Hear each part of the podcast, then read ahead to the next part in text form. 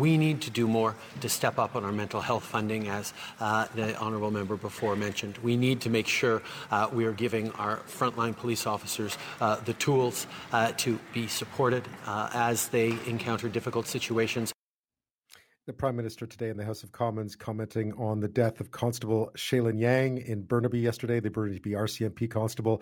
Now, that comes just a week after, as I was mentioning earlier, after two officers with the South Simcoe Police Service in Ontario were shot and killed while responding to a domestic disturbance in the town of Innisfil, north of Toronto.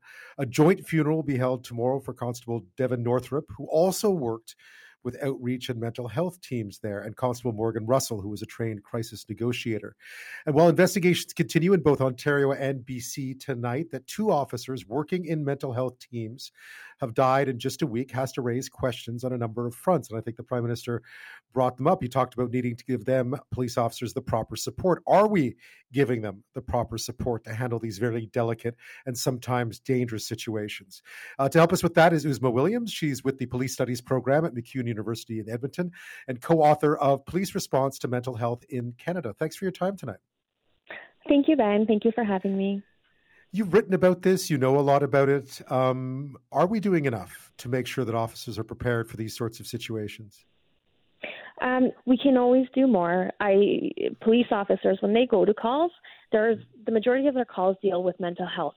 Most police officers they deal with mental health on a basis.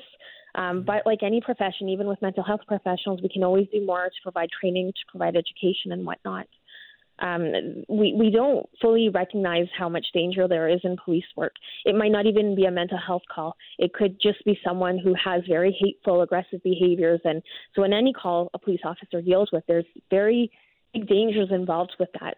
And yeah, you see them very. I mean, you see trainees, right? What, what do you tell them about about uh, about mental health, about having to confront that um, day in day out, and both just the delicate the delicate nature of it, also sometimes the danger of it. How do you try to explain it to them?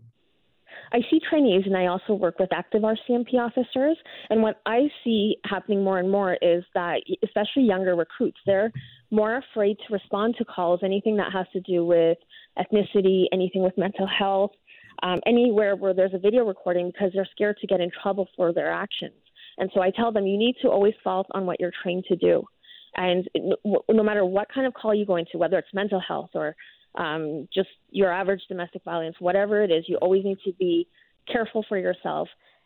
With that, once once the situation is controlled, that's when they can deal with the mental health stuff. So we, we need to build confidence up in our police officers again. Um, I think as a community, we've started to let our police down. Uh, we we show little empathy, little compassion for what they do, and these are the people that scrape up dead bodies off the roads and whatnot. Um, they're the ones who help yeah. sexual assault victims, young children, and we we don't do enough to support them. This, uh, yeah, the, the, the, what what struck me about yesterday's incident, uh, yesterday's murder, let's call it what it is, and the one that happened last week in Ontario, is that it appears that even though there were trained specialists there to deal with what they perceived could be uh, a mental health issue, that neither of those officers seemed to have had a time to do much. That they were they were essentially attacked upon arrival. We don't know all the details of the case in BC yet, but we do know some of the details of the case north of Toronto.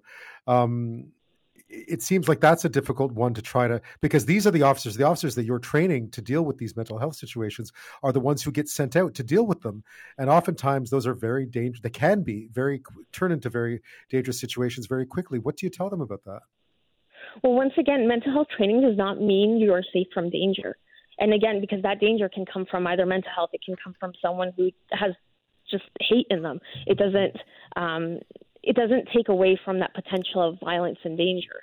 And so again, with with our members, a lot of police officers are being targeted just based on their uniform and nothing more. Um, we always have to just keep raising awareness for our members to um, always always do what they're trained to do and yeah. just look out for them more.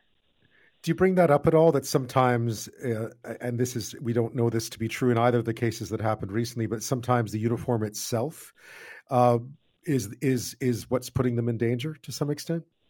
Yes, absolutely. For people, they they I think especially in the last few years, um, people have become more and more uncooperative with police, and that's given them more legroom to feel that they can do what they want to take advantage of people.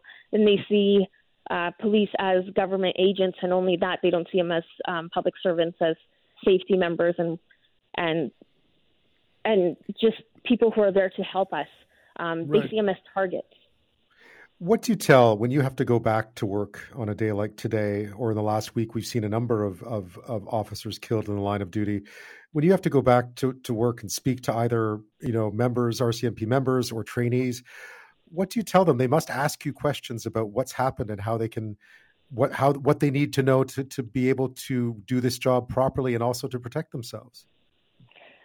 I, I tell them we have to. Um, it, it's such a sad reality, but there's so much danger in what they do. They and that's exactly it. We just have to acknowledge what it is. There's danger at every call that they get, and we always just have to be aware of that danger. Always have to go back to the training they're given in depot or whatever police organization they're from.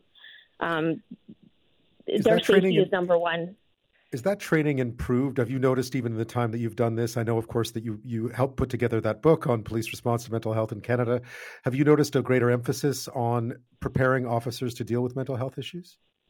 I feel police they they have a strong response to mental health because they deal with mental health so much. They know um, what needs to be done in those situations. There's some individuals trained better than others, but in all calls, there's a really strong mental health component. Uh, as a last question, do you think do you think that it should be police responding to these issues, or do you think there should be some other way of doing this, some other way that might not involve having to use police to respond to these sorts of incidents? Police are very, very important in these responses. I don't think these responses can be done without police.